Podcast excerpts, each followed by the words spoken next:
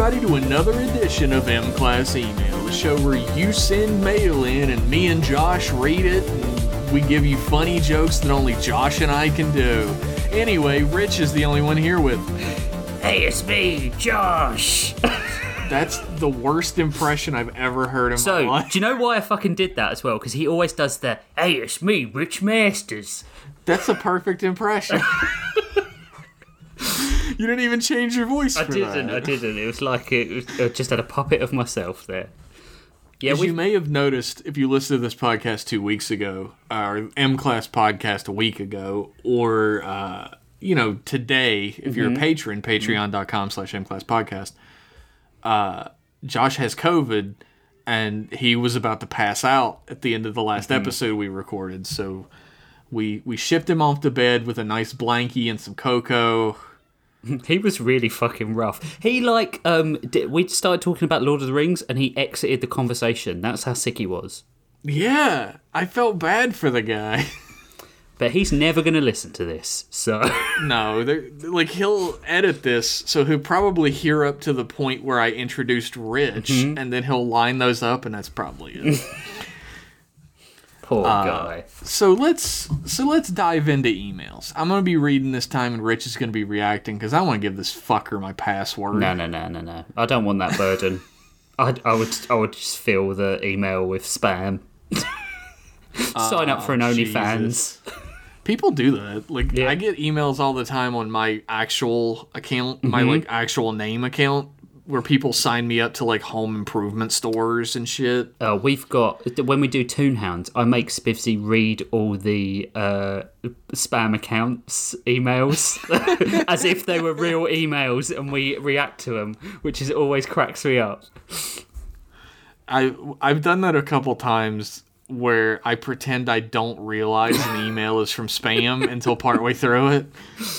It's just good. They they sent their email just like everyone else. Yeah. They just Speaking of it. spam emails, uh, our first email is from Yakub, and it's entitled "I'm bored sitting in a work meeting." Oh boo! So here are some porn name parodies of Star Trek titles: Awesome. Star Trek: The Original Stiffness. Star Trek: The Anal Mating Series. That's pretty good. That is pretty good. Star Trek: The New Gyration. That's good. Star Trek Dick Face 9 inches. Dick face nine inches. Star Trek Voyeur. That's good. Star Trek Enter Me for a Prize. Damn, that's pretty good. Star Trek Drill Ensign Tilly. That's Discovery. Somebody's got a. Drill Ensign Tilly. Hmm. All right. Uh, S- Star Trek Prick Hard. Star Trek Load in the Cheeks. That's lower decks. And Star Trek Prod Iggy. there are no characters named Iggy on Prodigy. I'm not a sex pest. uh, Iggy Pop, because he's got a Star Trek character, right? Oh my god, you go. Prod Iggy Pop. I don't know about that. Movies. Star Trek, the motion picture. That title and movie are plenty horny already. Yep, yep. Alternatively, Star Trek, the lotioned prickers. Hmm. Damn. Had me in the first Oh half. man. Uh, I was I was told to say this in the email, everyone. Star Trek Two: The Wreck of Cunt. it's an English production. Oh, that's that's so well timed with Josh's sign off for the It episode is. as well. Star Trek Three: The Reach for Cock. Mm-hmm. Very good. Mm-hmm. Star Trek Four: The Joy of Edging at Home. I think I've seen that oh, VHS. Uh, Star Trek Five: The Carnal Frontier. Mm-hmm. What? Oh worst, my God, worst Star- title, worst film. Star Trek Six: The Unprotected Cramming. wow. Star Trek Seven: Gain Erections. Star, Star Trek Eight: Fist Cream Pie. Gee, what? How does that even work? Um, it- you're getting paid for this while you're working. That's the joy of this. Star Trek Nine: Insert Action.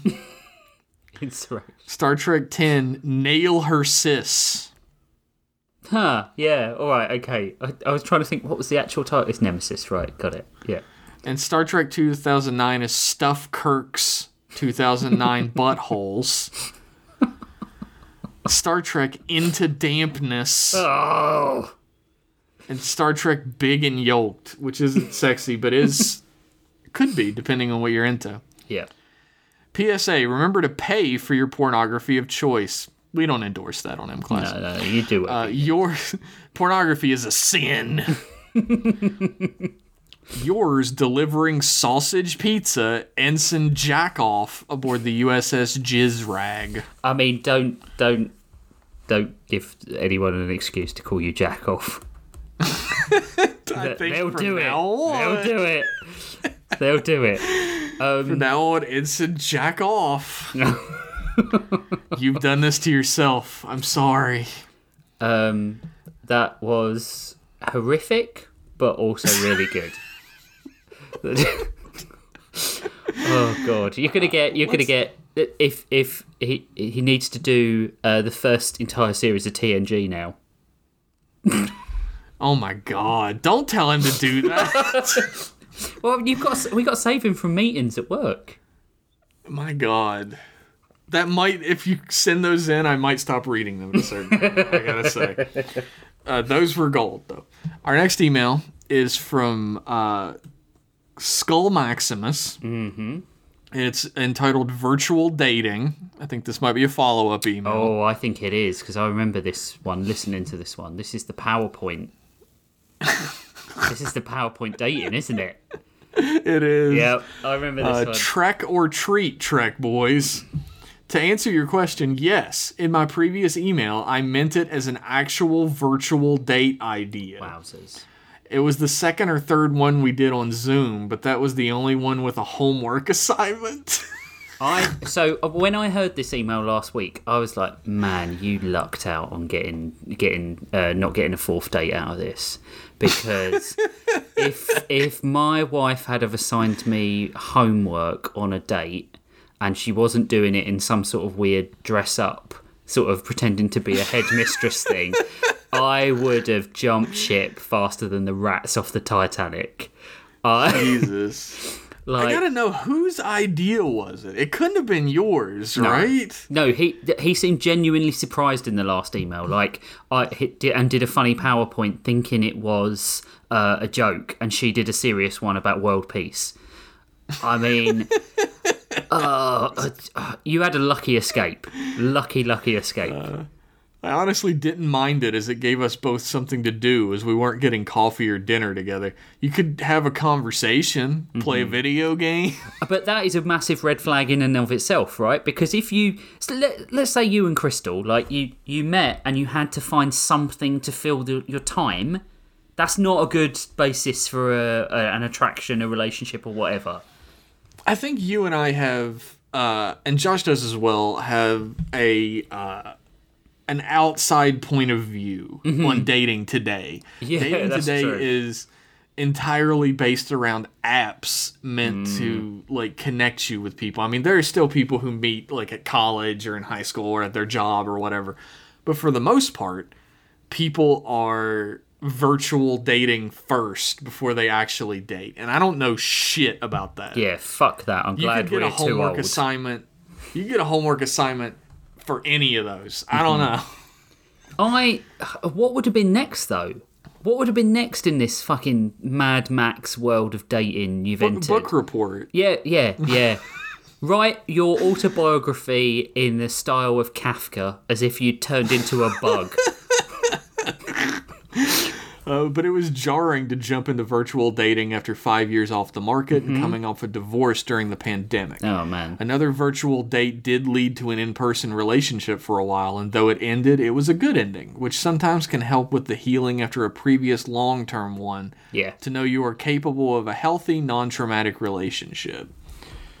Uh, I I understand that entirely. Yep, And I'm same. glad that virtual dating led to something a little bit better than a homework assignment. Yeah, it sounds like it sounds like you came out of that terrible uh, Microsoft PowerPoint the, in the right direction. it, it wasn't it wasn't a bad PowerPoint. I, I saw it. It was Mm-hmm. pretty good. Good. Uh, now that everything's fully in person, it seems kind of harder to meet people. I guess people have more to do now, so they aren't seeking out companionship and are pretty busy reacquainting themselves with the real world. I've honestly been doing the same myself. Also, dating apps have gotten worse somehow. OkCupid hmm. does this thing where if you don't pay for the subscription, they send you all these likes from people in Africa and Asia, and suddenly you have 100 plus likes. Hmm.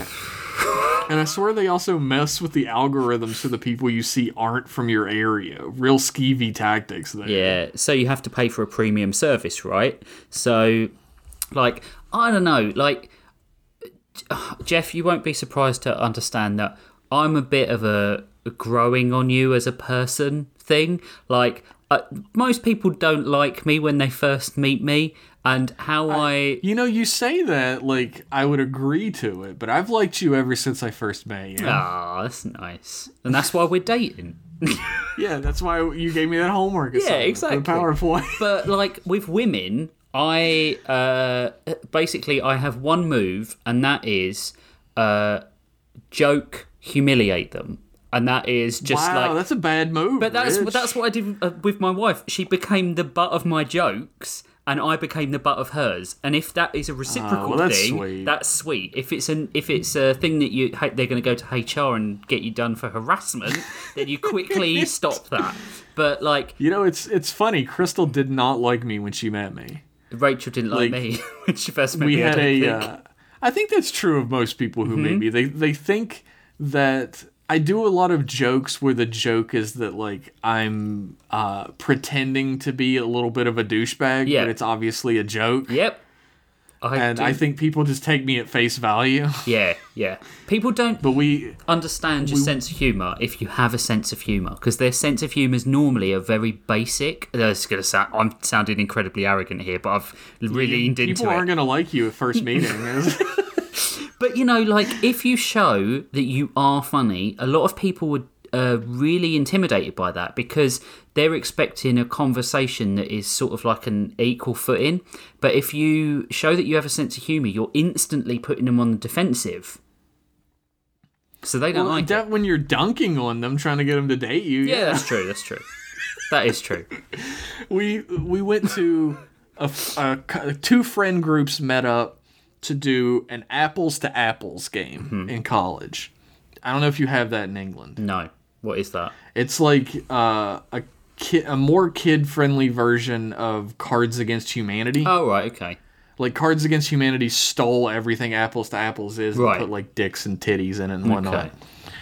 But uh, we we met for that, and uh, I was joking around with everybody there, and uh, I must have come off as a gigantic douchebag because she did not care for me at all. But uh, she came around on me. She came around and decided I was I was cool. Do, do you know when that was? does. Do you know when that was? It was the second time we met. Oh, right, that's The second time we met up, she uh, realized that I was joking. Mm-hmm. And she's just as sarcastic as I am, so it worked out. So I know when Rachel started finding me in, interesting. I wouldn't say attractive because I don't know when that was. Um, but like, so I had I had sort of like made a few jokes at her expense, as I do with everyone I first meet initially, and then I told Very joke- charming. Exactly. Yeah. Um, and then the second time, uh, I told a joke at someone else's expense, but no one but her got it. And I was like, when she laughed, I was kind of like, huh, huh. She laughed a little bit too long, it, and I can't even remember the joke now. Ah, I'm in. Yeah, and it was then it was kind of like we would have little things where we would um, someone would say something stupid, but they didn't realize it was stupid. We're both yeah, we're both coming off as terrible people here. Um, but like someone someone that we used to work with said that essentially that they thought Goodfellas was a film about pizza, and everyone else. Everyone else was like, hmm, hmm, interesting, and we were just kind of like, this fucking idiot. Um, and it's, I think it's like finding out the things that you that annoy you sometimes are the keys to a good relationship, not just the things could that you true. like. This is uh, glass half full cast with uh, glass half empty cast with Rich Masters. Uh, no, I'm glad you found somebody who fit your eccentricities because we all have Yeah. different eccentricities. That uh, if you're not fitting those together in a relationship, it's probably not going to work out. Yeah. Uh, anyway, this made me think of a quick peyote. Quark starts a dating service on Deep Space 9 The episode pretty much writes itself and would probably go much like Bender's dating service in Futurama. Yeah. I would pitch that, Yeah. especially if Bashir was his first customer. I would find that very funny. Uh, You know what would be great if it was like a secret auction thing that none of the crew really knew that they were a part of. like yeah, So like people just showed up, like O'Brien's at work, and a lady just shows up and starts acting like they're on a date yeah, together. yeah. That would be a real sort of like a sitcom on the station episode, and I love those episodes of DS9. I'm a big fan of that myself. Uh, okay, gotta go and respond to this really deep conversation I have on Bumble. The girl said, Hey, how are you? All lowercase to me. So many ways to answer that. Hope you have a good Halloween. Ghoul Tenant Commander Skull Maximus, Chief Midnight Society Archivist, agreed on how good that show was of the SS Bootany Bay. It's pretty genius. That's good. That is good. Uh, we've been watching Are You Afraid of the Dark here uh, Mm-hmm. with dinner in the evenings, and that show is so funny. It's like a time capsule of like the late '80s, early '90s when it was shot. Was um, Are You Afraid of the Dark the one that they filmed in French Canada? Yes. Yeah, so everyone's got like a slightly odd accent that you didn't understand everyone when you were a kid. about. Yeah, um, Or they I say remember about that. About. I remember loving Are You Afraid of the Dark, the, uh, the dark as a kid. Uh oh, he's slurring his words. did. He's already I've- sloshed I've had too many teas. That's what it is. I won't make a joke about that. Thank Moving you. on. Thank you. Thanks for that email. Yeah, it was great. The next one is from Julian, Hmm. and it's entitled "New Boys on the Track." Hello, Trek boys. boys. I've been sick for the last few days. so is Oh, Josh. yeah. Welcome to the club. Yeah. And had fucked up Star Trek fever dream, and I think it would make a funny peyote. Without any context, Riker and Picard go through the transporter, but something goes wrong, and Riker's conscious Riker's consciousness is transferred to an apple pie. this is a fever dream.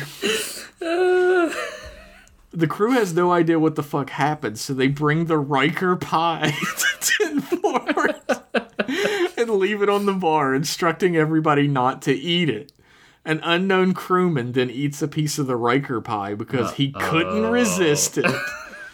Now the crew wonders whether this will affect Riker's state of mind when he return when they return his consciousness to his body.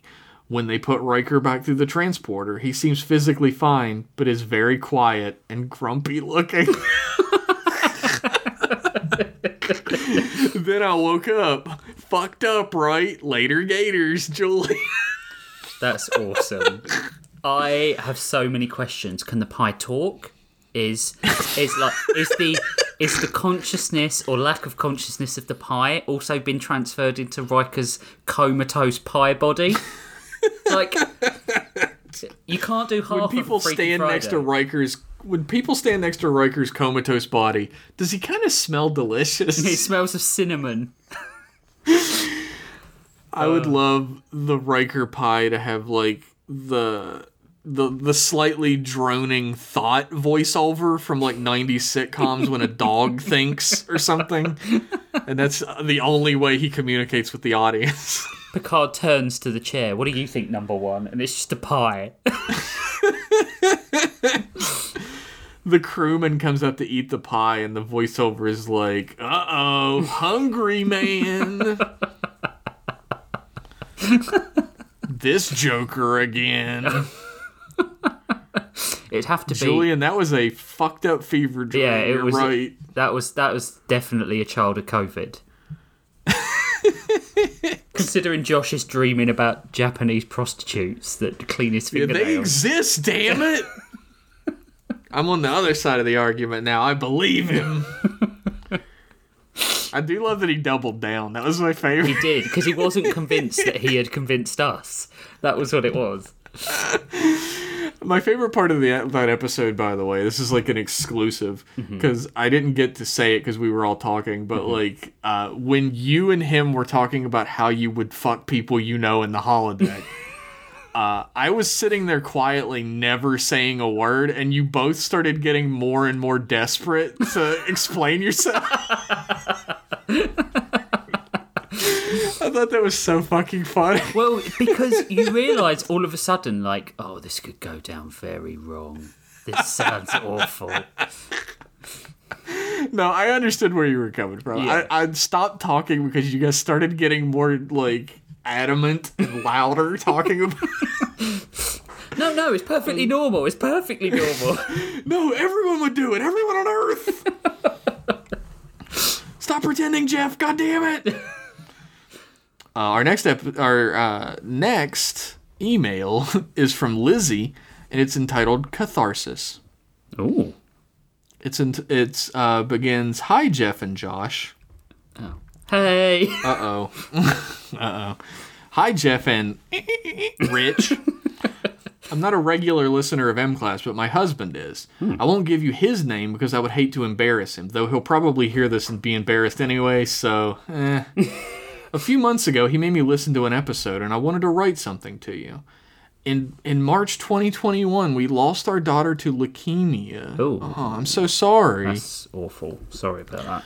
Her name was Abby, and she was tough, wonderful, beautiful, funny, and all the thing a mom, uh, all the things a mom thinks about their child. It was rough, Mm, so sure. rough that I don't think I have in any way processed it at all.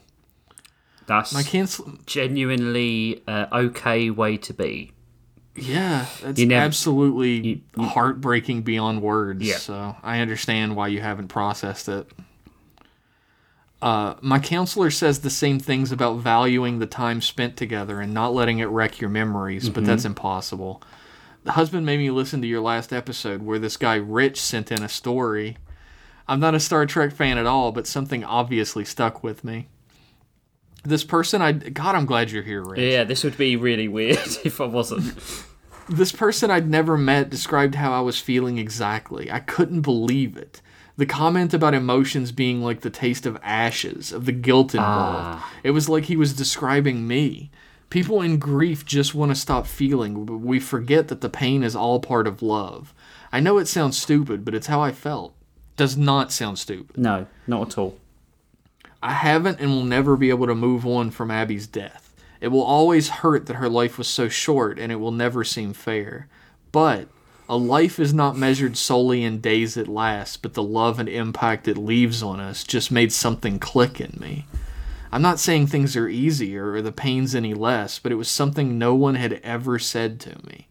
I got plenty of morons in my life that I've known for 10 years, but Abby's short days meant more to me than all those years with so many others. It helped me make sense of things a bit.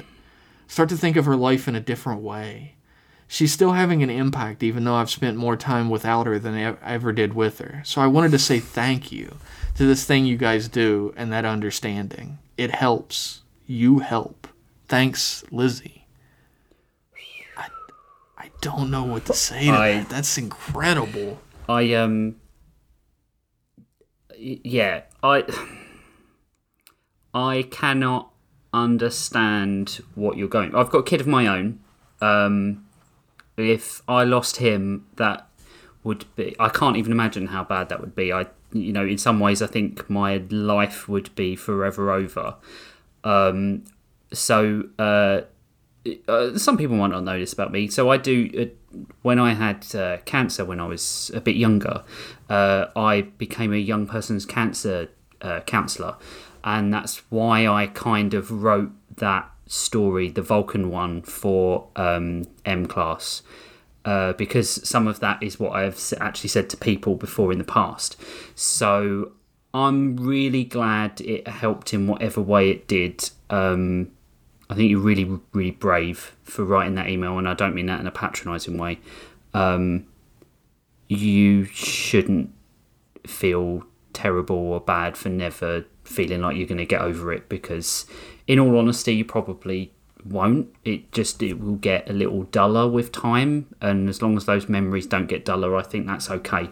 So, yeah, just try and hold on to that, I guess. I sound kind of patronising now, I think, but um, No, I don't think you sound patronizing at all. I think finding the words is difficult. Mm-hmm.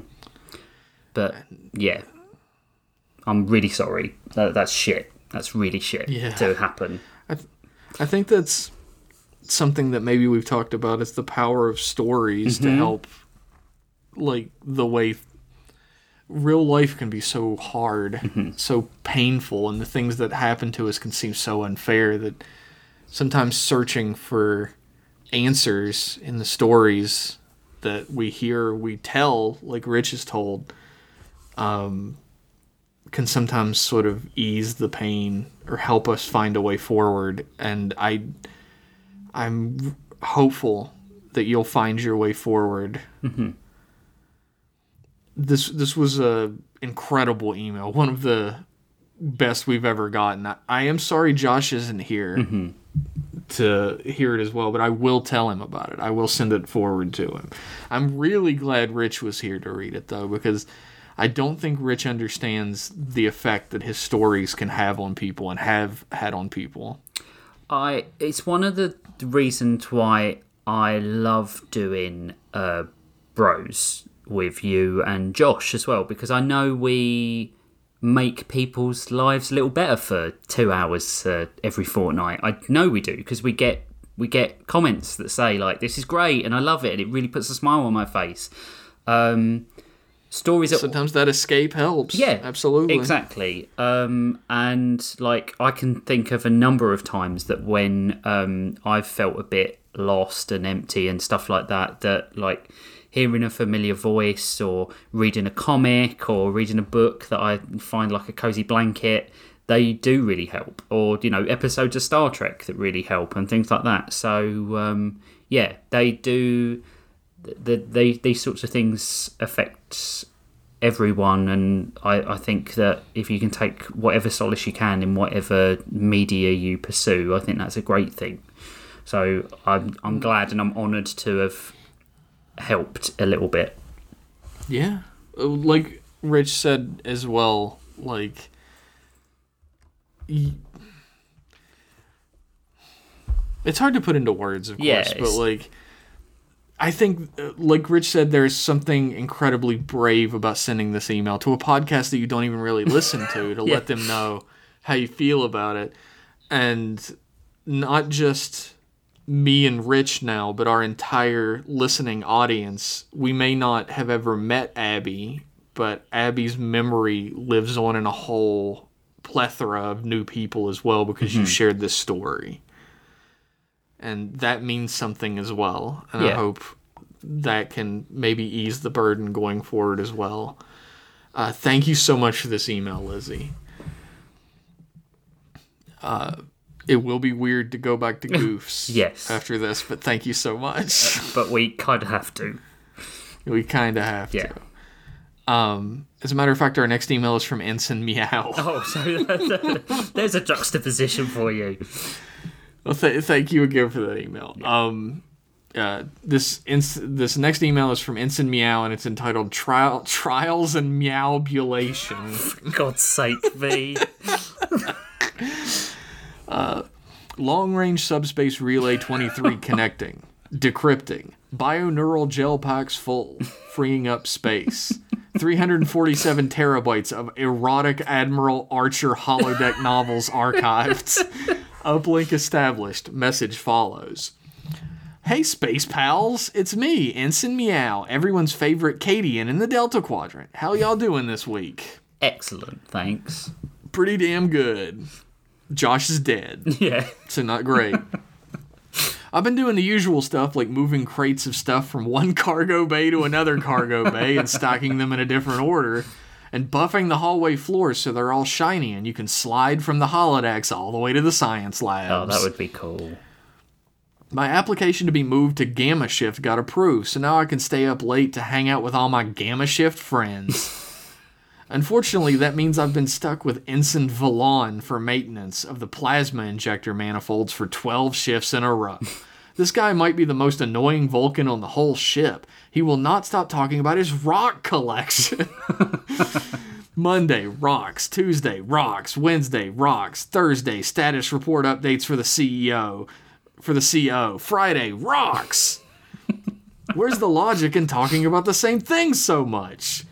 I swear I'm gonna throw his rocks out of an airlock or vaporize them one by one and make him watch if he doesn't stop. Wow. Jesus. I don't care if you have 526 rocks from 43 planets, 23 moons, and 3 asteroids. You need a personality outside of rocks, buddy. Why has he also got so many rocks if he's not visited that many planets? Yeah, only 43 planets, 23 moons, and 3 asteroids? How many rocks do you need from each planet? Yeah, just take one. That's a really like maybe he thinks like I need one of each sedentary rock and one of each, you know, igneous rock. You know, that's that shit's playing havoc with the uh, planet's like ecosystem. How'd you know there's not a parasite on one of these rocks, Ensign Oh my god. Vulcan It's dude? true. You know, I'm not even sure how plasma injectors get knocked out of alignment, but it sure does happen a lot. Mm-hmm. like they're bolted in place. Anyway, if they aren't aligned, the ship doesn't move good. So, gotta shimmy down the tubes and align the injectors. You know, just typical meow things. I imagine she's hitting it with a hip. Like a, a, a sort of like cat Fonzie, like hitting the jukebox. I found my thrill. Luckily, the rest of my Delta Shift buds are real cool. We're the fiercest Parrises Squares team on the whole ship, top of the ship wide league. Even though I haven't played since I was in the academy, three time academy champion, by the way, I've still got it. No one's got paws like meow. I was going to say the balance is probably good for occasion, right? Baps. Baps with them balls. You better be careful near me when I've got an ion mallet, else you'll be taking the fast way down off the ramp. Go, snarling sellets! I've been on my training course for shuttlecraft piloting, so I've been behind the control panel of the Hasselback all week with my instructor, Lieutenant Commander Heavey. Hyvey? Hyvey. Zooming around the Hyvey. pylons of the ship. Ah, Yeah. Lieutenant Commander Hyvey. Zooming around the pylons of the ship, parking the shuttle in the hangar bay, going to warp, you know, all the good stuff. A weird thing I noticed while learning to drive is that all the shuttles on the Takiyanagi are named after types of potato. We've got the jacket, the Hasselback, the croquette, the animal fries, the fritter. I thought she Who names these things? I thought she meant like it was going to be different types of potato, like a King Edward or a, a Charlotte, not like so did I. waffle I fry. like, Did she look up the names of these? No. Jacket, Hasselback, animal fries. Who, who names these things? I've got my piloting exam next week, so soon I'll be flying around moving cargo from ship to service like a real pro pilot. Sure, one time I nearly breached the warp core because I spilt my Jumja soda all over the control panel. soda. And yeah, I've scratched up the nacelles of shuttle a whole bunch, but that'll buff out properly. the other day, while ass deep in an EPS conduit, I was thinking about changing my hair, maybe dyeing my fur. Maybe I'll wear those ginger colors for a week. I'd look good in orange, right? So if you both weren't so follically challenged, oh, you can answer this one, Rich. Yeah. What haircuts would you have? I might get a side shave and then brush the rest all over to one side so it's all real thick and fluffy. Pretty cool, right? Hmm. Uh, what would I have? I uh, I I don't think I can get away. I don't think most people with glasses can get away with really long hair. But I think if I didn't have to wear glasses, I'd probably have some like Viking braids. Oh, that'd be so sick. It encouraged me to work out a bit more. yeah, I feel that. Something about shaving my head encourages me to work out more. I don't know why. Like a doughy shaved head guy is a little strange. Hmm. Um. Well, when I wasn't as follically challenged, I um, shaved the sides of my head and had like my hair uh, combed to one side on top. And before that I had like the the standard 2000s to early 2010s like uh bushy ass hair that comes down almost over the eyes. Yeah, I know the one you mean. For I normally get my hair cut now, uh, like sounds so boring. I went with a fade for a little while, so like you know the, the the haircut that everyone has at the moment. And then I looked in the mirror and I was like, "What the fuck are you doing? You're nearly forty years old." No, I had the fade. Come on now. but like you can't get away with it for too long. Like every when I whenever think you, you, have can a do trendy whatever haircut, you want. Um, so I go slightly uh, longer than a fade, so it's like a two on the sides and a like a sort of like a four between a four and a six on top, just so I've got like a little bit extra on top. Short back and sides, essentially like a like an ex-military man, like a boring ass white dude. Uh, I would love to have a high top fade like Kid and Play. yeah I think that would be pretty radical. I don't have the type of hair for it though, unfortunately. No, people with thick hair disgust me. Like what? What gave what gave you the right to have thick hair? I mean, like I'm. ah, I've thinned substantially since Oh, no. uh, my son came along, and my beard. Are we gonna is a- have? Are we gonna have to edit the artwork so all three of us on no, Bros no, are no, no, no, no, no, no. Because if I ever go bald, I'm to get a series of comedy wigs. oh, perfect. Yeah, like Princess Leia, uh, clown, clown afro. You know, I'll just go through the clowns for a little while. I do. I do have a photo of me. Uh, Crystal's dressing for Halloween as Alice in Wonderland, Mm-hmm. and I have a photo of me with that wig on. I'll have to post at some point. um. Anyways, I got a skedaddle. I've got a life drawing class to get to. I'm posing nude for it. Everyone's gonna see my cute ass fluffy butt. Can't wait to see their faces. Toodles, Ensign Meow, sent from a real long way away. Well, it takes I the do love an transmission. email. It takes the transmission so long to come through. You know, you must be the other end of the quadrant, maybe. Oh no, she's in the Delta Quadrant. Mm-hmm. Oh no, are you telling me Ensign Meow could be dead and we're just getting the fucking Oh messages from the Delta Quadrant now? Maybe. Oh, I don't even want to think about that. no, that. Ensign. Rich Hyvie. killed a beloved character. Yeah, I want sorry. everyone to know that. I like doing that. Tune into Bros Before Pros when I do it soon. no. Damn it, Rich is always sending us DMs like, "I'm gonna kill your favorite character." Who's your favorite character, guys? I'm just asking. yeah. Don't tell me, because Uh. I definitely will kill him. No, never tell him your favorite mm-hmm. character. No. He's he's trying to kill Flinch. I don't know how he's gonna do it, but he keeps telling me he's gonna. Everyone wants Flinch dead, even you. That's no, I love Flinch. I would never. Uh, our next email is from Stefan, and it's entitled "Ahead of the Curve." Nice. Hey Trek boys, I've been playing DBZ Kakarot, the 12,000th game retelling the story of Dragon Ball Z, mm-hmm, because I'm a mm-hmm. sucker and a fool. Personal failings aside, I just got through all the Majin Buu stuff, which reminded me of how I accidentally got like three years ahead on DBZ. Mm-hmm. You've never seen Dragon Ball Z, Ah, so Spivsy made me do uh, shonen anime on uh, Toonhounds once, and I Yeah. am up to Cell. Cell and the androids. Oh wow, you've seen all of the good parts of Dragon Ball Z, Ah, all the best it. parts. Um, The Cell Yeah. Saga is pretty good. I'm not gonna lie, but He- after that, it kind of goes downhill. he's still um, a weird bug creature with a orange cod piece at the moment. So I love that design. I'm not gonna lie to you. I think I just watched the episode where um, what happened. I can't remember. I think Good it- radio. Yeah, yeah, it's good. Piccolo and Piccolo and Kami um, merged back together. oh yeah, Yeah, into Kamikalo. yeah. So, They don't call him that. yeah, I'm I'm a I'm a Piccolo fan. I'm a Piccolo and a I Krillin do love fan. Piccolo. Because Krillin Piccolo is, and what? Piccolo and Krillin. Oh, Krillin's my favorite character. Well, of course he is. Krillin. He's the he's the character. He's like the Reg Barkley. Like It's he's. true. I thought he was going to be a weird sex pest when he was first in. You know how like shonen anime has that sort of like that character well, yeah, sometimes. that's to it. Master Roshi. though. Yeah, Yeah.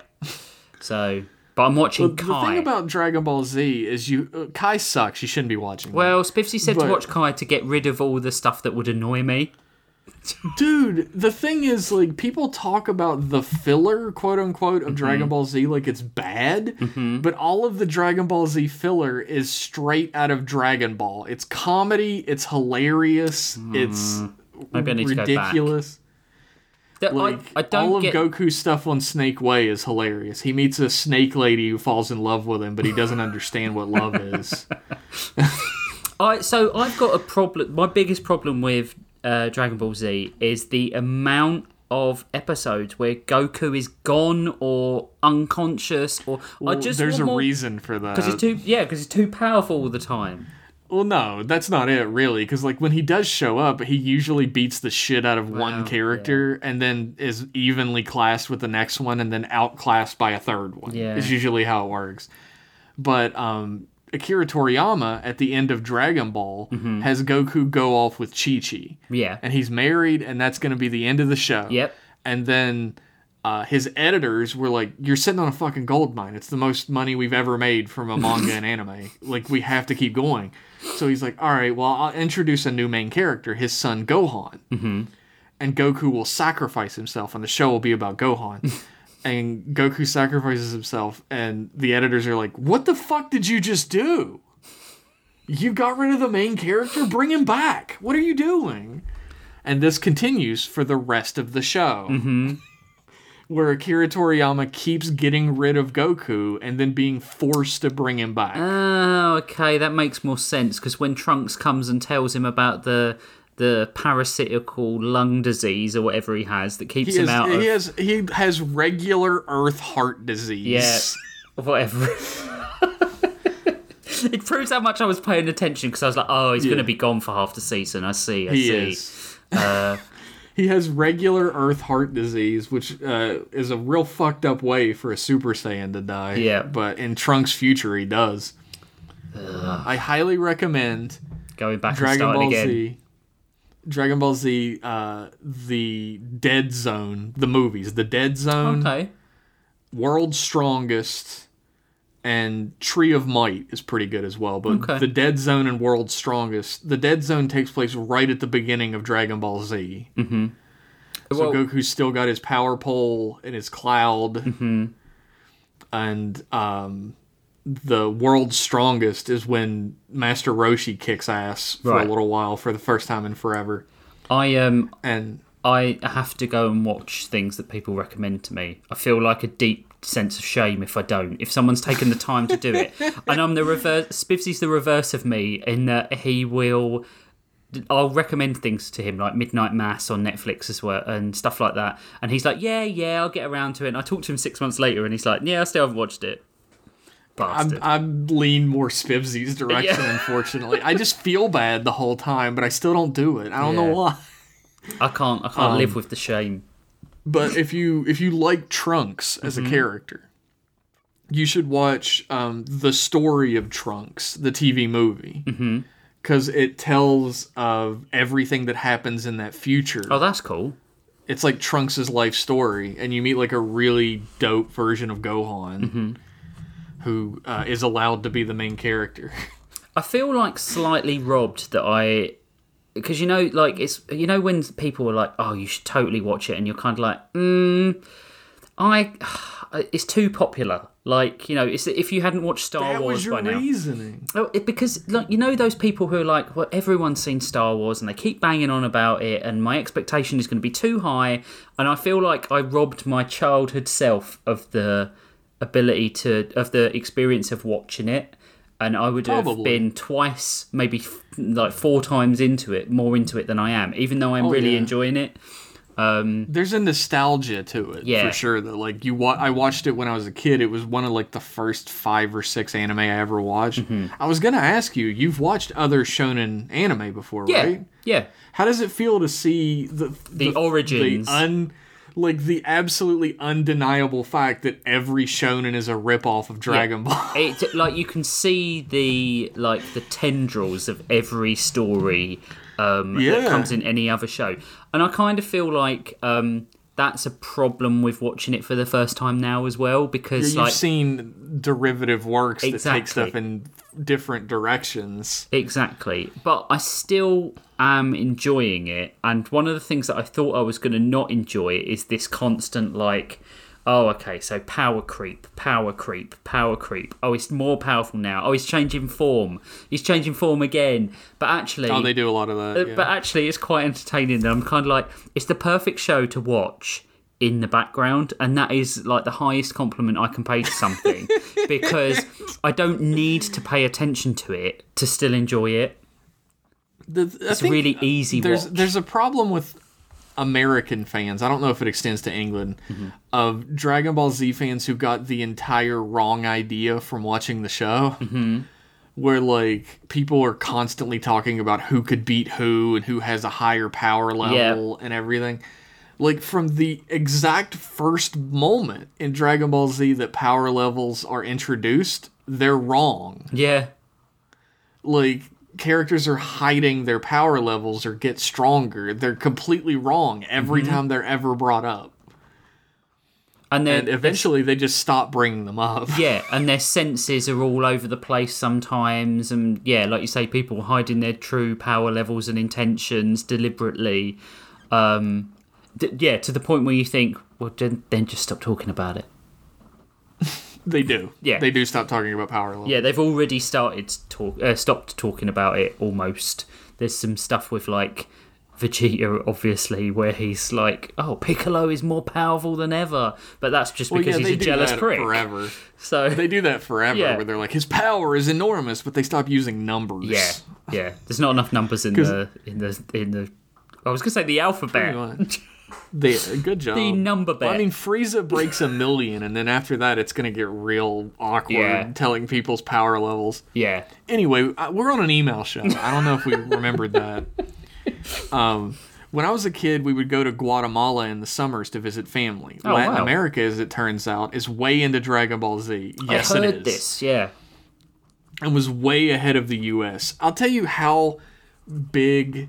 I believe this was Mexico. Is it? Uh, was, is into Dragon Ball Z. There was I saw people posting about it. There was a gigantic strip club in Mexico City, I believe, that was uh, offering a special deal: one free lap dance to every person who came in if Goku beat Jiren in Dragon Ball Super. I was like, that's fucking nuts. I, s- I saw something on Twitter earlier, and I don't know if it was a meme or not. That it was um, if Goku, um, if Goku said go get vaccinated, and it was like a, a tidal wave of people going through a door. And I don't know if they've, I don't know if they've used Goku for vaccinations, but it would it, Probably. If they in have. Japan, they probably have. Yeah. They use him to sell KFC a lot in Japan. I know that. So. Uh, Latin America, as it turns out, is way into DBZ and was Mm-hmm. way ahead of the U.S. While Toonami had left me off at the middle of the Frieza saga, when I tuned in down south, I was all the way ahead to the Super Buu fighting Vegeta part of the Mm-hmm. show. Paired with getting Dragon Ball GT toys for characters I did not recognize and wouldn't air for like four more years stateside, needless to say, I was confused and no one knew what I was talking about when I got back. yeah. My question is Have either of you accidentally stumbled into being way ahead of the curve on something that hadn't really shown up domestically? Not Common Rider. JK, live your life. I ain't your mom. if not, is there something that you revisited recently that is intensely stupid and full of plot holes, but that you love anyway because it's so goddamn charming? Oh wow. Uh, well, I was gonna, I was gonna say like I was really ahead of the curve on Dragon Ball Z. Like I was watching the um like Raditz fight, and um I knew at some point in the show the characters were gonna have spiky blonde hair. Yeah. Like Goku was gonna uh there was going to be another guy who was kind of like Raditz but smaller, and his hair went straight up, and he was going to show up because in the back of video game magazines there were forums to order um, uh, import action figures Mm-hmm. from Japan, and they had a bunch of Sailor Moon ones, and they had a bunch of Dragon Ball Z ones. And so I would see these tiny Right, little yeah, yeah, blurry yeah, yeah. images of the characters. That's I was cool. uh, when characters would show up, I'd be like, "That's the action figure." That's really cool. I used to love seeing like uh, catalogs and stuff like that that you used to have the figures in like six months before, and you used to think like this is going to impact on the story that I'm reading at the moment. um, yeah, that's really cool. The only thing I can think of is that my so my dad used to work nights, and he used to come home. So in in in in America, I don't fucking live in America. In England, um, we had uh, collections of Marvel comics that used to be like about four or five years behind the main story, but used to reprint three like issues a month. So they used And they to were in black and white, right? yeah yeah, and then they moved to color. yeah. They did this with uh, Marvel Man. Yeah, exactly. Yeah, yeah. And then they did it with, and then there was a, a- a an essential X Men collection, and a Spider Man, and a Hulk, and an Avengers. Um, and then they started doing it with the Batman stuff when Hush came out, but it was four years behind still, and it's always Whoa. been four years behind. that sucks. So like, and it wouldn't. It I I don't know if even if they exist anymore because the internet would instantly spoil those for like kids in the UK. But my dad Yeah. used to come home from work via a comic shop, and my dad is a big, big comic fan. Like he loves, he's an ex-engineer, so he loves, um, he loves like Green Lantern, and he loves, um, what else? Iron Man.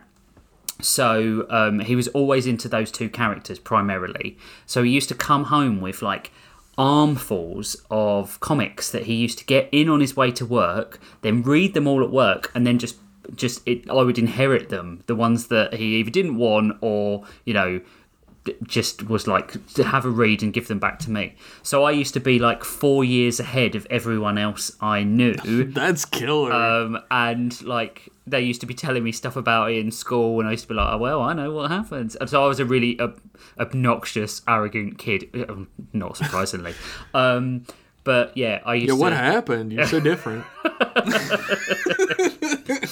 but like um and it was really cool as well because it was like one of the things my dad and I used to do together that no one else got it was not like nothing you couldn't That's touch really you couldn't break into that my dad used to wake me up on um on a Saturday morning at like 5 a.m. when he used to get in from work, and we used to watch like three hours of cartoons together. And then he used to go to bed, and my mum used to wake up, and then I'd spend the day with my mum while he was like sleeping off like a horrific night shift.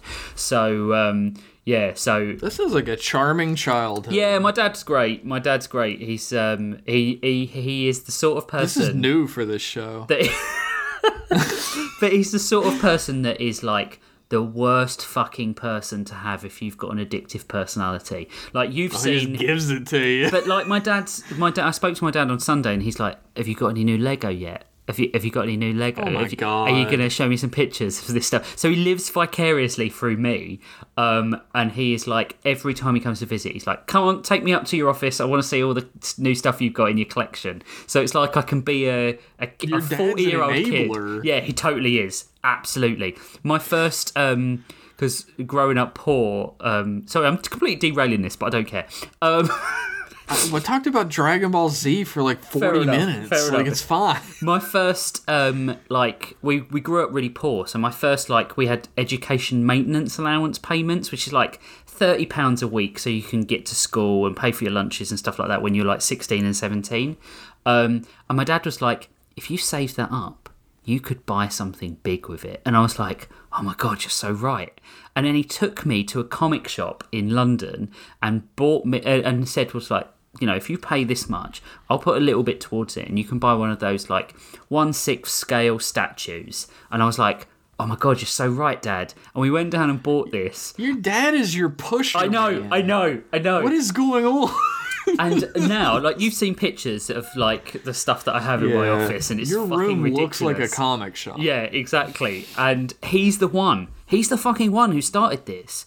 And my wife's like, where you can't cannot have a collection. You cannot start something without like having this massive FOMO issue of missing out on things. So I've like I have to have the collection. And it's like every birthday from like around 15, 16, I got like a statue rather than anything else. All the kids were like, Well, I got Nike Airs for my birthday. And I was like, Well, I got a statue of Bullseye from Daredevil. Hey, I got a fucking bone to pick with you, British, real quick before I get into this next bit. Uh, you know the goddess's name is Nike, right? oh, yeah. Yeah. We don't. We don't like to pronounce. after. th- It's that thing we talked about um, about how like we changed the spelling of words because Americans started using the words. That's true. Man, how did you? How patriotic did you feel about your country when all that stuff about the Great British Bake Off Mexican Week came out? Anyway, Oh God. yeah, I watched that show as well. I really like that show. Um, yeah, Crystal does too. So I saw it. And it's a, it's an odd one as well because it's like whenever that sort of stuff comes up, I'm like, is this white people getting angry on behalf of Mexican people? Because Uh, people were pretty pissed. Yeah. Like uh, Pico, uh, Pico de Gallo, Mm-hmm. uh, Tortilla, um, Avocado. it was Uh, I don't- lady, the lady tried to peel an avocado like a potato. So that woman is the stupidest woman. She is. Uh, she's. She clearly has never used that. She's one of these like, oh, that's foreign food. I don't eat that types. Oh, yeah, you can totally tell. Yeah. Um, but uh, the next thing I was gonna get on get onto real quick before again we still have like five emails left. but uh, apparently Jeff and Rich is a bad email combination. yeah, we just talk. the uh, the thing about like comics is like as a kid like I wasn't searching for the number one of something to mm-hmm. start into comics, right? So people ask me all the time like what what was the first comic you ever read? Mm-hmm. Like where should I start in comics? Like what's the first one you read? And I probably read like Spider-Man number 436 Yeah. or something first. And I think maybe that this this might bother some people, but that's fine. Like we got that review mm. about being white lib cucks, so whatever. um, the uh, if if you can't get into a comic reading it like just a random comic and be like, "Oh, this is fun. I Yeah. want to read more." Then comics might not be for you. Yeah, yeah, yeah. Totally. I Like, agree. everyone I know started reading comics with like number 336, number Yep. 224, number like and every comic has a little blurb at the beginning that tells you everything you need to know about the story that's happening. Yep. Absolutely. And sometimes the origin of the hero. Yeah. So just pick up a comic and read it. Is my advice about that. That's not what this email's about even slightly. No, no. So I'll finish it. uh, kisses Stefan, Lieutenant Junior grade ab- aboard the way too much money invested in experiencing the same same story Z. P.S. Sorry for the long one. P.P.S. That's what he slash they said. Yeah. Um. Sorry for the long answer. That was not a long one. we made it much uh, longer than it was. Yeah, technically that was not a long one. Our uh, next email is from Fedco. Hey, and it's Fed. entitled Friends. hey Jeff. Hey Rich. you two are friends, right? Yep. Right? Yes, we are friends. In the first Star Trek movie, Kirk and Spock, friends, had been separated for a very long time, gone on to do different things, followed the diverging paths on which their lives had taken them. By the time they've reunited, it's almost like they're strangers to one another. Spock had even gone, undergone a process that had supposedly changed the way he thought and felt on a fundamental level. Hmm. And you can kind of feel the uncertainty. And on Kirk's end, you can even see it on his face when he hears about Spock, when he first sees him. The circumstances of their reunion are anything but ideal. Hardly a shining opportunity to reconnect. It might have even felt like something impossible to do, at least at first. But, in the end, and my eyes well with tears as I type this, the rift between them was nothing. A gap of miles between feelings so vast as they are as light years in size, dwarfing what would seem like an insurmountable distance between mere men, bodies of feet and inches. And in his final moments, Spock knew that it was something that needed to be said, and th- that they were and always will be friends. Mm-hmm. It's beautiful. That's nice. I don't I don't know about you guys, but I'm kind of the worst when it comes with to keeping in touch with people. Often I let riffs like that one form for one reason or another, but I'm not going to try and remember what this movie tried to but I'm going to try and remember what this movie tried to teach me in that moment, and I hope they do too. Sorry if this reads like a suicide note or something. that apparent that apparently tends to be the vibe that comes off of the stuff like this when I write it. I finally wrote in an email purely about Star Trek, though. Mm-hmm. Pretty cool. Live long in S a D, Fedco. I do like, we do like to S a D on this show. Yeah, yeah. Sometimes our own. Um, true. Uh, what, what about you, Rich? Are you bad at keeping in touch with the people you care about? Um, sometimes. Um, I, luckily, Rachel is really good at keeping in touch with people. I've got really good friends that I've known since school that are weird little nerds like me. And I think the test of a true friendship is you can not talk to them for six months, see each other, and it feel exactly the same way as when you last left. That's damn true. I agree with that wholeheartedly. Although I am fairly bad at keeping in touch with people. Mm-hmm. I'll go like months, like th- two, three, four months without speaking to them, and then I'll shoot them like a message. And if they don't like immediately strike up a conversation, I'm like, im- I'm like distrustful of it now. I'm like, I got complex now. What's going on here? The worst thing to feel is that like you extend an olive branch and someone's not going to meet you halfway. Like if you're the person always connecting with someone, it becomes really fucking draining. And That's like That's very true. Fed, if there's people like Fed, sometimes you got to ask yourself: Are they keeping in touch with me as well, or should I make some new friends that you know understand me? Because Fed, you're a nice guy, and Yeah, absolutely. um, like sometimes it's like you know, like you're part of the same Discord I am, and Yeah. you have friends there, and you have friends for a reason. It's because you're a good person. I think there's a there's a moment when this question needs to be asked, right? Mm-hmm. Like Fed's talking about trying to reconnect. Yes. And if you do try to reconnect and you want to create that connection with someone and they don't put forth any effort into it, that's when the question needs to come up of like are you causing more harm than good to yourself Yeah, by trying to rekindle? But like there's something beautiful about rekindling a friendship that's kind of like there's been time in between Mm-hmm. and things like sort of kindle back and you find that friendship once more. I totally agree with that. The only thing I would say as well in regards to that is work friendships sometimes don't.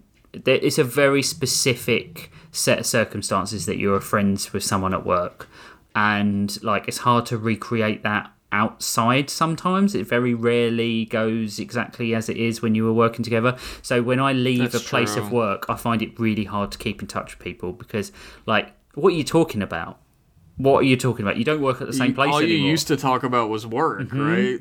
exactly. You share, your shared experience is work. There, there is an opposite side to this coin as well. Mm-hmm. I met Josh when I was 28 years old, Mm-hmm.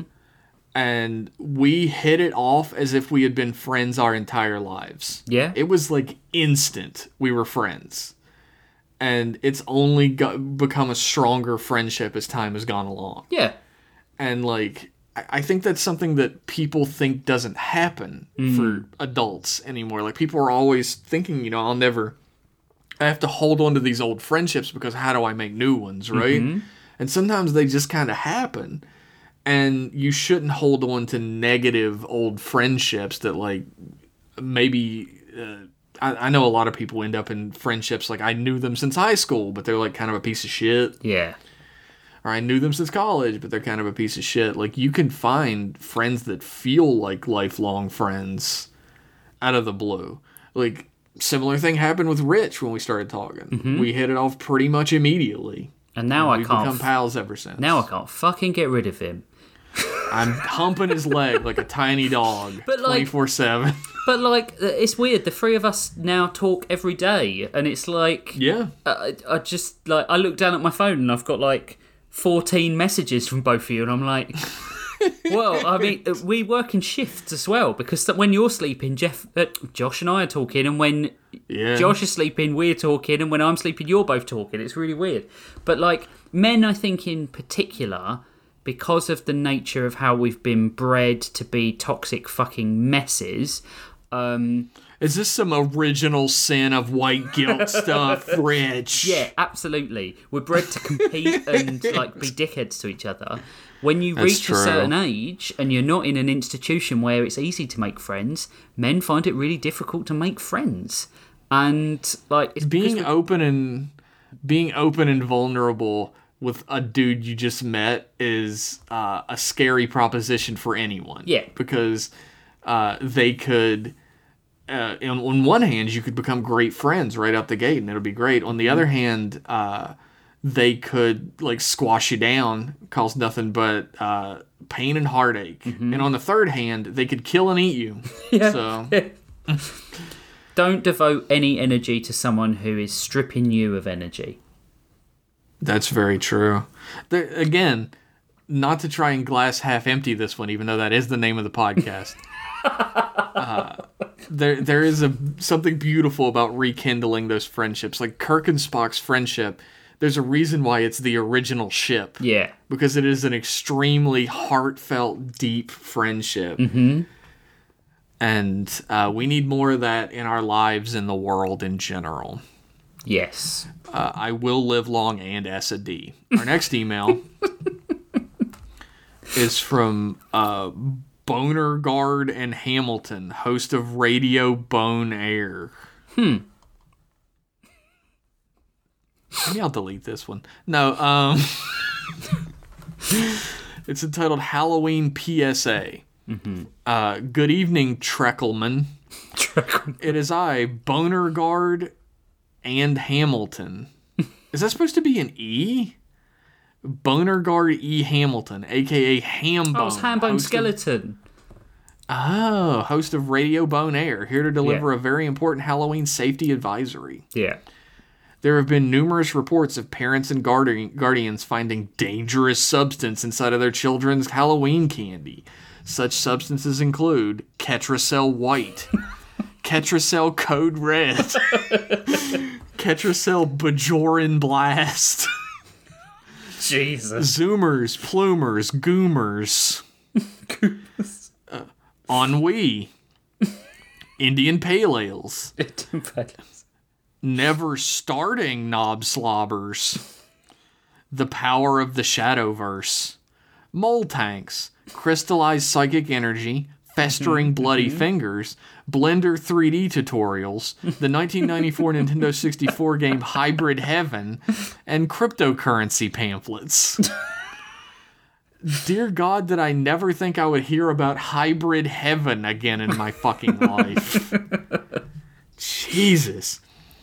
If you suspect your child has been given any laced candy, or just any candy at all, please send it to Boner Guard E. Hamilton, Uh, Observatory Crest Municipal Junkyard, Dumpster 18532, Observatory Crest, Mendifornia 19999.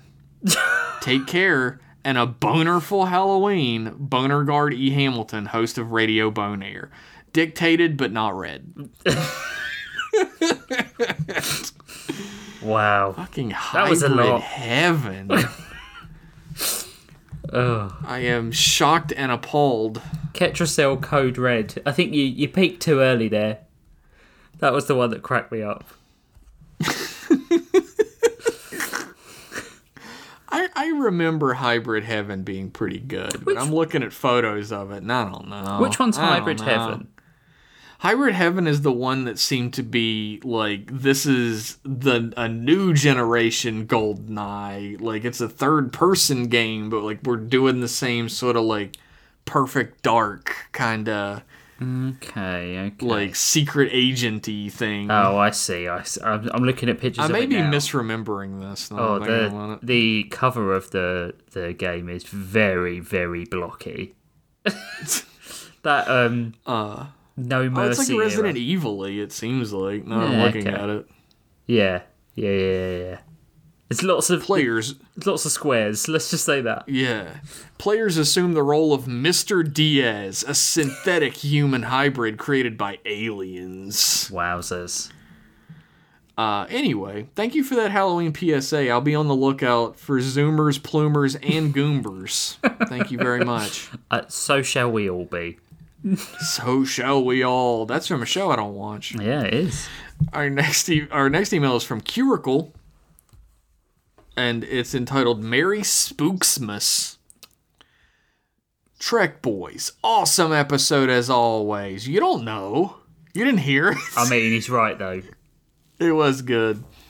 Merry spooky season. I hope you have your pumpkin bags ready to ward off the lifeless denizens of suburbia. I'm ready to hide all my problems under a pumpkin bag. Do either of you have any Halloween things you usually do? I sometimes carve overly detailed pumpkins since it's a cool medium to work with. This year, listening back to all the Bros Before Pros spooky time with Jeff might be in my future. Oh, that's a good idea. That is a good idea. Cut out all the lame parts where the other Yeah. two talk and Yeah. just put me on. Yeah, you can you can do uh, Christmas with Josh for the fantasy stuff, and yeah, Christmas and fantasy goes hand in hand. Well, it does. Do you know why it does in my head? Because of Lord of the Rings. Because it was released around Christmas every year. I don't know what the sci-fi holiday is. Um, Arbor Day. Let's just say Arbor Day. yeah, Why not? because there are no trees in the sci-fi future. Exactly. Pardon my neighborhood for having an ice cream man go through it right now. If you can hear that in the background, How Um, wholesome. we uh, I've had ice cream from the truck a couple times. It's pretty good, but um, we carve pumpkins. Oh my god, it is so loud. uh, we we carve a pumpkin every year. Like I think the coolest one I ever did is I did um, Boo from Mario Oh, nice. as one, and then I did Luigi screaming on one that was next to it. I did a one. That was my one. favorite year. I did a Cuphead Oh, yeah? one. That was good. Uh, the one where he's in the plane. Uh, Rachel or Oh, normally awesome. Rachel normally does like minimalist stuff that looks good. Like, uh, or, I think she like genuinely she was doing those small face pumpkins before that became a big thing. And I don't know. Really? Yeah, she was doing loads of. She always does little little tiny uh, pumpkin faces, and they always look really good, and they always crack me up.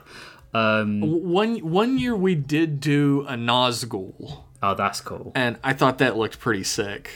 Do you do them together, or do you do one each? Uh, we do it together. Yeah. Because pumpkins are uh, gross after a while. Mm-hmm. yeah, your hands start to get all cr- crabby and sticky and Uh. gross.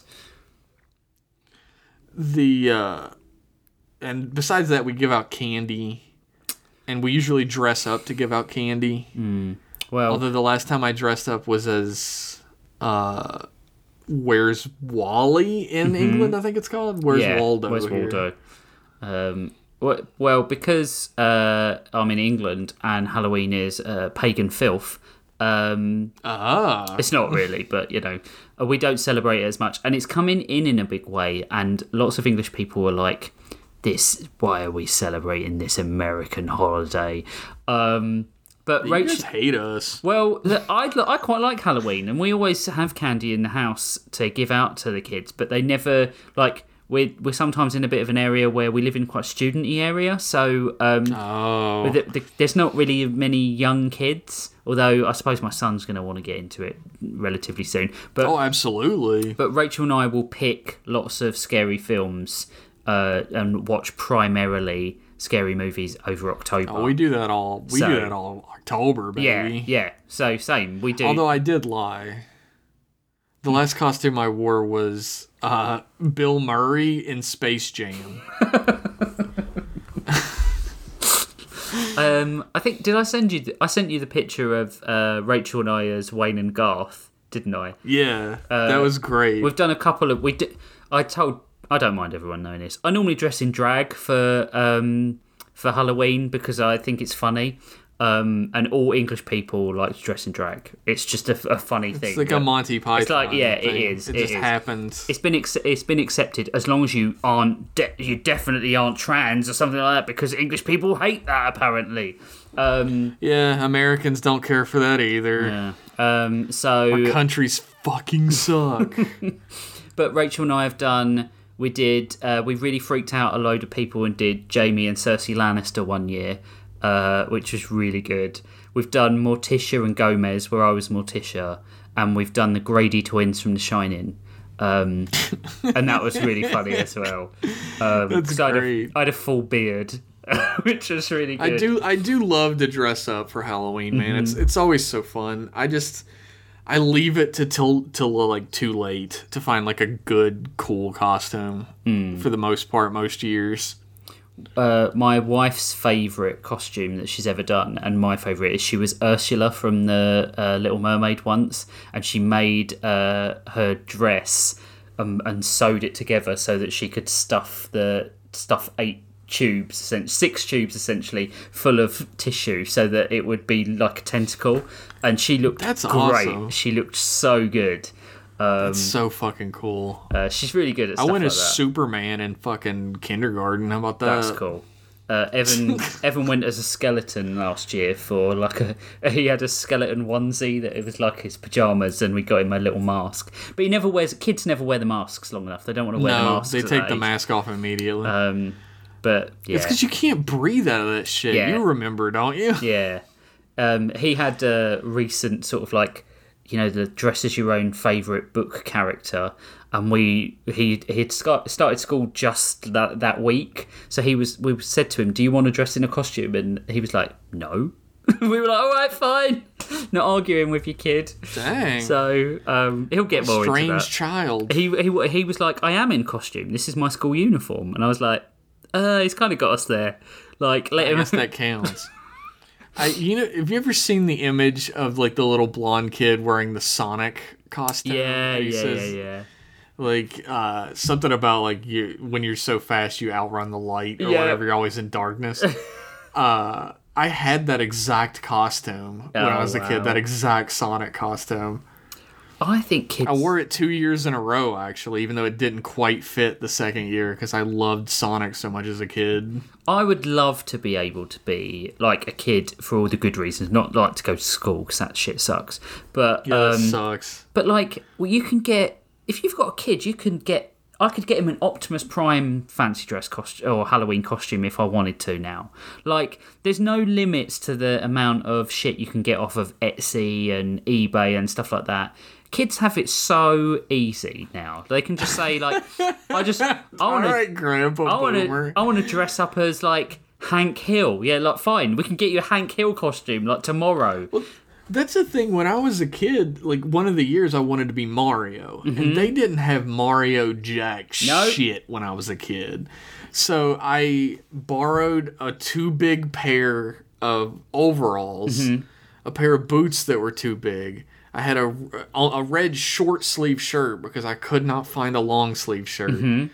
And I had workers' gloves that were brown because I couldn't find white gloves. I had a red um, baseball cap. It was the Cincinnati Reds hat, and I had a piece of paper taped over the Cincinnati Reds logo that had Mario's M on it. And I had a drawn on mustache.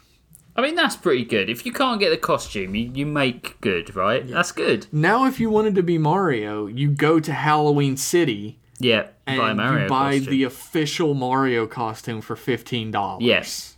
Yeah. Yeah. See? It looks good as hell. See? Kids have it easy. When it comes to Halloween, sure. Yeah, not like school and like the future of the world Life, stuff like that. future, global warming, Yeah, yeah. all that type of lib cook shit they talk about on this podcast. You can just fast forward through it if you want. Yeah, yeah. Just fast forward Uh, this whole episode. Anyway, I pretend to be a music producer. Hey, earned a little over $2 as a musician over the last year, and that is around where society values any creative endeavor that someone only devotes 20 to 40 hours per week to, right? Yep. Too real. Mm-hmm. Too real, Curicle. I usually hear you dudes say funny shit that I get inspired to sample, and sometimes that inspiration crystallizes into some kind of musical idea. I've attached my latest M class flip, which I think is appropriately spooky for the spooky month. As always, if attachments on emails are disconcerting, the file is over on the Discord. Shine on, you crazy babelums. Curicle. Uh, Curicle did a, a a Voyager theme for my two part or three part Voyager uh, retelling of the pilot, and that was ace. It was so good. Killer. Yeah, Like I, I Curicle sent me their music before and I've enjoyed it. And I think I've heard this already from the Discord, but I'm gonna pass it along to Josh and see what he does in the edit. He might add it in somewhere, probably at the end of the episode or something. cool. Uh, we'll see if uh, he wants to share it. Yeah, Curicle's Uh, good people. Thank you for that email. Sorry again for just fucking j- jawing. Our next email is from David S. And I got to put on an accent for it. Of course, you. It's entitled Barclay Partay. well, walk into my private holodeck program where I literally fuck, marry, and or kill my friends and coworkers and call me broccoli. If it ain't the trekkiest boys this side of Deep Space 69, aka Terok Whore. Jesus. Boys, it's nearly Halloween, which is, as we are all aware, the way cooler replacement scary pranks holiday created by famous space bad boy Hoteen. Go Targ Pack! Oh, it's ironic you're on this episode. Oh, we oh we both done Hoteen. yeah, we have both done Hoteen. Mm-hmm. I don't remember my voice for Hoteen even. Mine's just scratchy me. Something. It's unfortunate trick, boys. It was something like that. You you were uh, original evil Hoteen, and I've become weird, drug addicted, uh, sex pest weirdo Hoteen. The character's gone through some shit he since has. I played he him. has. Anyhow, that means the station air is warm with the smell of Jumja apples, barrels of untouched pumpkin spice plomeek soup collecting space duck in the cargo bays, and Pork's Bar has a special spooky cocktail, the Ketracel White Russian. It gives you a hunt lust more intense than a Kronos piranha bear. But it's finished quicker and Harry Kim in a holodeck running Barclay Night 7. That's one with an even shorter Riker, and Worf is just the cowardly lion from The Wizard of Oz? Oh, that is a missed opportunity for TNG, a Wizard of Oz special. oh, hell yeah. You you know Worf would be the cowardly lion. in Data, that shit. Data would be the Tin Man. That's true. Who would be the scarecrow, though? Um, pass. Barclay. Barclay. Speaking of old Reggie Throbbing Brock Barclay, that reminds me of this time back on the Enterprise. I was visiting my old 4KH club buddy Saul from back in the Academy while the Enterprise was in the space shop for some repairs and whatnot. Good old Saul, you ball. Good old Saul U-Ball gave me a whole dang tour of hydroponics, Tin Ford or whatever, and Stellar Hootenannery. All his new ship friends have been raving about a then unknown Reginald Barclay's top of the line, bona fide erotic crew fiction. So hot it's guaranteed to make steam train whistle out your ears. They were so popular at that point that 69% of all holodeck runtime was dedicated to someone wanting to get, as Saul put it, they Barclussy ate.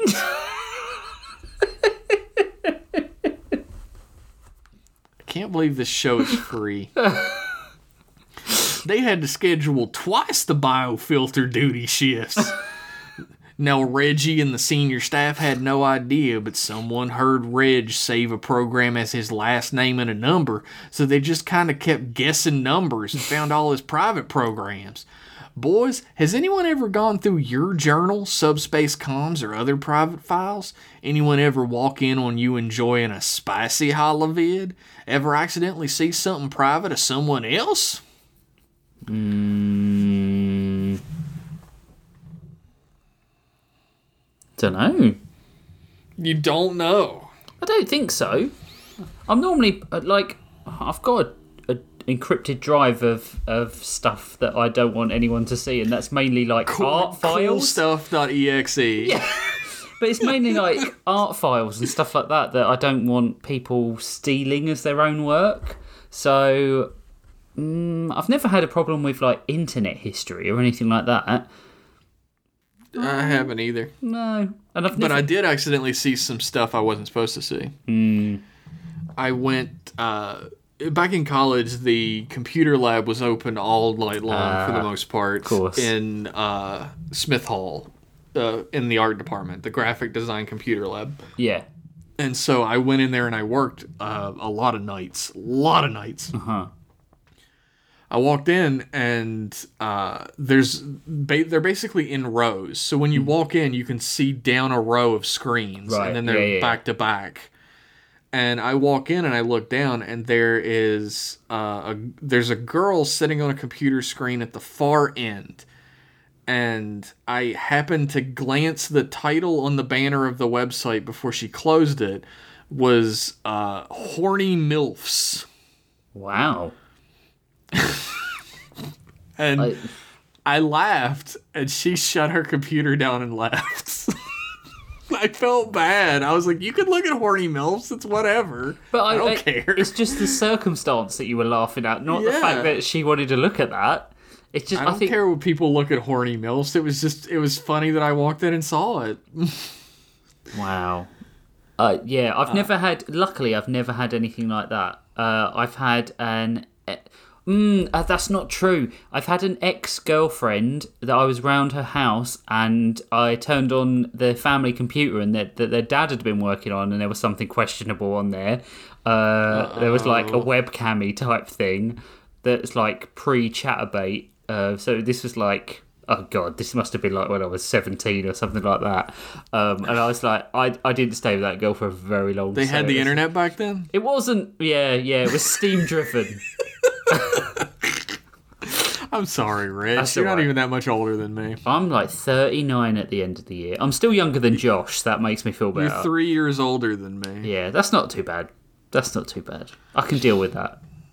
Um, well, anyhow, Saul was on biofilter duty that day, and I guess Reggie had just uh converted some biomatter. when Saul removed the canister, it looked damaged, and smoke was pouring out of it. Thanks to Starfleet training, Saul knew to pick up the broken, leaking biohazardous container with two bare hands to keep it stable. as he carried it through a few corridors and down about three decks to get scanned and re- spaced. The exposure to the melty fart stink goopy, as Wesley Crusher called it, suddenly made out of Saul Ubel's tissue able to dissolve in water. Saul Ubel. Get it? He didn't write that.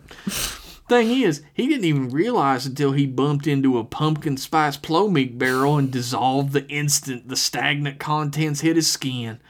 Poor fella never got to experience Barclay Nights 8. Dial M for empathy. the, the rest of Deep Dish 9 is getting in the spirit of Halloween. Someone already scared me so bad I about soaked my Wranglers when they made me think I wasn't paying at least $1 to the M-Class Patreon at patreon.com slash M-Class Podcast. Without that, I'd have no way to root and toot with the Trek boys in that there Discord. right now, AJ put us all in an army game or something. Gave me a revolver. Great guy. Yeah. Signed David S. Yellow Belly Fright Coordinator on Deep Dish 9. Sent via whistle singing at Yahoo Mail on Optowad. How did I not get soluble? Soluble. I don't know, but I didn't get it either. So, but that's the joy of a good joke, right? We didn't get it straight away. There's some uh, questionable, horrific things in this email that we'll never speak of again. But I always love a David S. email. Well, he's really good. David is always really good at um, sharing all the content and doing retweets and stuff like that. So, like, he's all, he always retweets Toonhounds. He always retweet retweets Bros. He always retweets M Class. He's, he's Which, really good at which stuff for like that. some for some reason amongst M class fans is quite rare for some reason. I'm Hmm. not sure why that is. Yeah, retweets My voice help. can't get any higher on this one. Retweets help, guys, and it's right next to the like button. It's really easy. Well, Just they don't know press it, double click. I'm kidding. You guys pay money, it's fine. Yeah. But uh, uh, we appreciate any sort of sharing that can happen. Mm-hmm. Thank you for that email. Uh, nobody's ever seen my gross, disgusting porno, so I'm good. no, no. Our next email is from Mike, and it's our final email of the evening. I know everybody's been dying to turn this shit off, so it's about time. it's entitled Khuzdul Follow Up, or My Tattoo Story, I guess. Hello again, Jeff and Rich. I wrote to you a few weeks ago about Neo Khuzdul and the Dwarrow Scholar and how he helped me out with a tattoo idea I had. But when I chose not to say any more about the tattoo, Josh shouted horse balls, and I knew in my heart that I had to write you again about it. I mean, that's a clear indication that you got to do something, right? It's, it's call to action if I ever heard of one. Here's the thing: it was an incredible coincidence that you guys talked about dwarven when you did, because I'd only just reached out to the Dwarrow scholar a few days earlier, and I didn't even have the tattoo yet. And nobody, absolutely nobody, ever wants to hear about a tattoo somebody's going to get. Mm-hmm. That is damn true. I have it now, and there it is, minutes after having it done. Let me see if I can copy and paste this into the call. Boop. Take a look at that. Oh yeah, That looks sick. that looks cool. That's that is some extremely clean line work. Yep. I know this is terrible audio for a podcast, but I'm sure you can figure something out. It's a photo of my right arm with some runes etched into it. If you want to read it out loud, the word is pronounced Umzar, which means worker in Dwarven. The short version That's of the cool. story behind it is that it's a reminder to never be lazy. That's cool. I like that. Uh, the longer version, if you feel like reading it, fuck it. We've talked about Dragon Ball Z for 40 minutes. Uh, and I won't blame you if you don't want to, is that I'm a guy who struggled with undiagnosed anxiety and probably other issues growing up. We, we talked a lot about this during the Barclay episode. And have found myself at many times having a hard time getting basic things done for work or in my own day to day life. Uh, the only way I've been able to get through it and get to where I am now with a decent job, a house, and a mortgage is to do my best to do the work that's in front of me and take everything one step at a time. Mm-hmm. Do the work, even when it's hard and I don't want to do it. Sometimes that means cleaning my house or working overtime at a shitty job. Sometimes it means calling and setting up my first appointment to see a therapist because my parents never did that for me when I lived with them because they didn't believe in it. Working on my mental health is work too. Sometimes the work I need to do is to take a rest so that I can better do the rest of the work. That part's important. Yep. Totally. You got to take care of your own mental health when you're working. Yes. Like the, all of that is extremely important, but I feel like we as a society are moving towards the uh, destigmatization destigmatization of working on your mental health. Yeah. People are always telling each other like how's your mental health? Like all this stuff. Yeah, yeah. Uh, people still think resting is the opposite of work.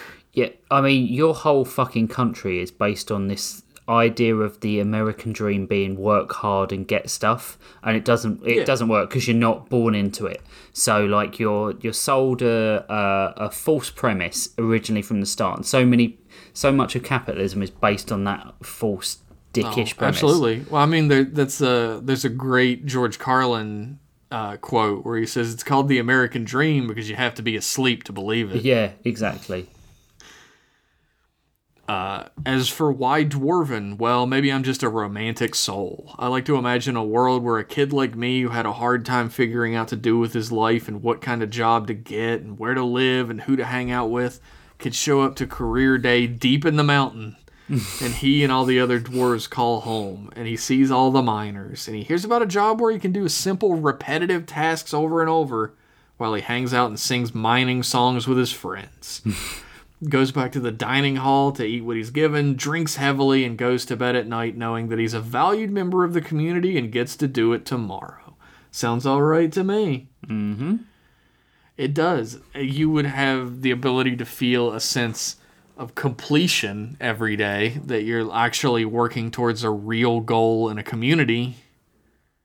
Don't know what that's like. I, it, I mean, I've talked, I've talked to you about this a few times about how like I gave up my uh, successful and extremely well paying um, corporate job to basically work at a charity to save my soul. Uh, so Yes, I think you should do. We're not going to get into specifics, but he very much did it to save his soul. yeah, absolutely. I told you a horror story this week. Yes. Um, but yeah, uh, I think it's important to uh, not in not necessarily enjoy what you're doing, but not hate what you do. That's the important bit. There's yeah. always going to be hard parts where like you're not enjoying what you're doing, but there's definitely a difference between doing a job that's hard that you might not enjoy all the time and hating a job. Yeah, we can't all love what we do. That's just the really bad reality of of working in a scarcity society.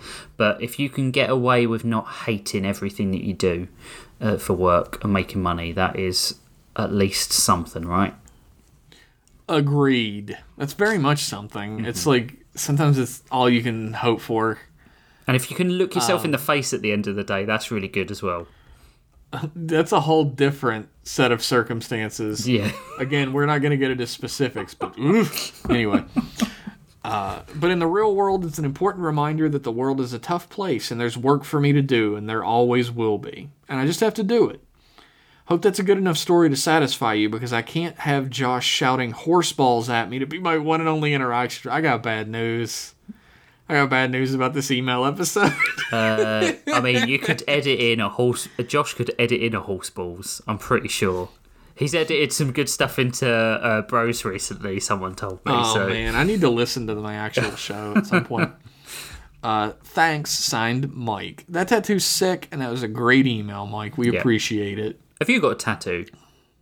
I don't, and I'm not going to talk about the ones I, I'm going to get. Okay. I, so I got a tattoo when I was 15. I've regretted it for about every day past six months of getting it, uh, Oh, and I will never ever get another one. Uh, I have a. This is so.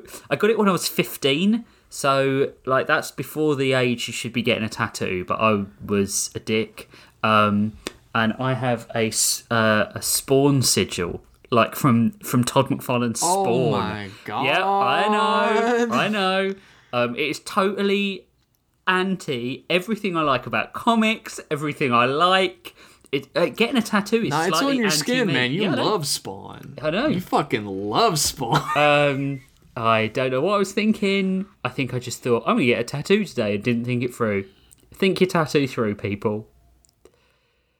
Sigh. I, I think I've already talked about what I would want to get tattooed on here, so I'm not going to go into it again. I just need to find a tattoo artist that I trust. Mm-hmm. I think being an artist, it's really easy to like see the faults in your own work, but Yeah. also like when you're worried about a tattoo, also see the faults in other people's work. Yeah. Yeah. Uh, so with, that's a little bit of a hurdle that I need to get over. But um, finding the correct artist has been the problem. I, I went to college with this incredible tattoo artist. Her name is Alex. Mm-hmm. And she is so unbelievably booked up that you have to get an appointment like four or five months in advance Oh, at this point. And uh, because she's so good. And um, I moved away from West Virginia, so I mm. can't get one from her. Maybe So I got to figure out what I'm doing. Yeah, yeah. And you don't want to go back either. So Uh, no, I go back for Christmas every year, but that that's not a great time to get a tattoo. although she might not be booked up. uh, at this point, for sure, she's booked up for Christmas. But uh, that's neither here nor there. This is the end of the show. It is. We've, we've been on like we've been on a call for like five hours at this point. Five hours, yeah. Yeah. Jesus. Oh, we were going we were going to do something after this as well, but now we've we've nixed that. Yeah. God, we would be. It's like six in the evening for anybody who doesn't, who would like to know how long we've been doing this. Mm-hmm. Uh, it's like well after midnight for you, oh, it's it? quarter past eleven, Oh, okay. so that's not too bad.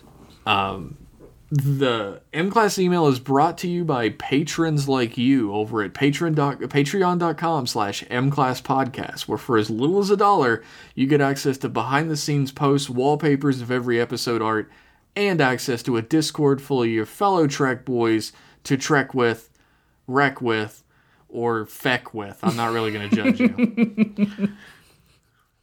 Uh, drop us a dollar for that, or for a little bit more money, you get access to Jeff and Josh Shoot the Shit, a whole different podcast, and commentary tracks for great movies like The Mummy and the Super Mario Brothers film. Uh, Jeff and Josh talk over movies. Josh was not in this episode again uh, because of COVID. That fucker. Yeah, yeah, he's fired like to- forever.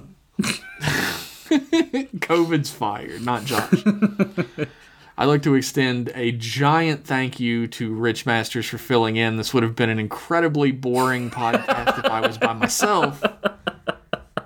Uh, you're welcome. You're welcome. Um, It would have been much shorter. uh, Rich, where can they find you online and what are you out there doing? I'm going to do this quick. BoldlyPros.com is my website. At Masters Rich is my Twitter. At Toonhounds is my other podcast that's about cartoons that I do with Spiffsy. And at Tapon on Subspace is the Star Trek comedy drama I write, voice, and produce with a load of other cool, talented people who are also M Class fans, who are the salt of the earth. Uh, if that means a good thing. It does. Salt of the earth. and uh, if you want more rich content on the dial, if that's not enough for you, and you want Jeff and Josh involved as well, you can check out Bros Before Pros, our uh, storytelling podcast, where people will give us prompts and we make up three stories in three separate genres using those prompts. Josh does fantasy, Rich does sci fi, and I do horror. And we are on the seventh episode so far, and we've got nothing but praise for this show. Yeah, it's so, so you should fun. check it out. It's genuinely big time fun. I don't stop laughing all the way through, and my jaws, my jaw aches when we finished. Oh, yeah. I can't speak for the rest of the day after we do Bros Before Pros. My throat hurts so bad. Uh-huh. it's really funny. From all the sucking. Thank you, everybody, for tuning in. Uh, I forgot to say this in the last episode, so I'll say it now. Uh, even though he didn't make the theme song for this show, thank you to Vitizen for the use of his track Outer Space Race as the theme song to M Class Podcast proper. He didn't make any of the music for this one. Uh, but I love him. You can follow him on Twitter at underscore Vitizen underscore. Uh, shoot us an email, mclassemail at gmail.com. Follow us on Twitter at mclasspodcast. And if you need any information about the show, you can head on over to mclasspodcast.com. Thank you, and we will be back in one week with more M Class. Bye bye. Bye. It's been a long week since the last email. It's been a long time since that last Rich Master's tale. Pitch it or ditch it from Boston Sean. I need to catch my fix of Jeff's table reads in a silly voice and Josh talking about dicks on M class email.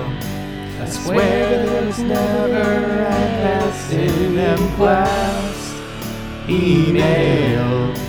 It's always been singular, that's M class email. Don't you settle for nothing less than it's back without fail. It's M. It's M class. M email.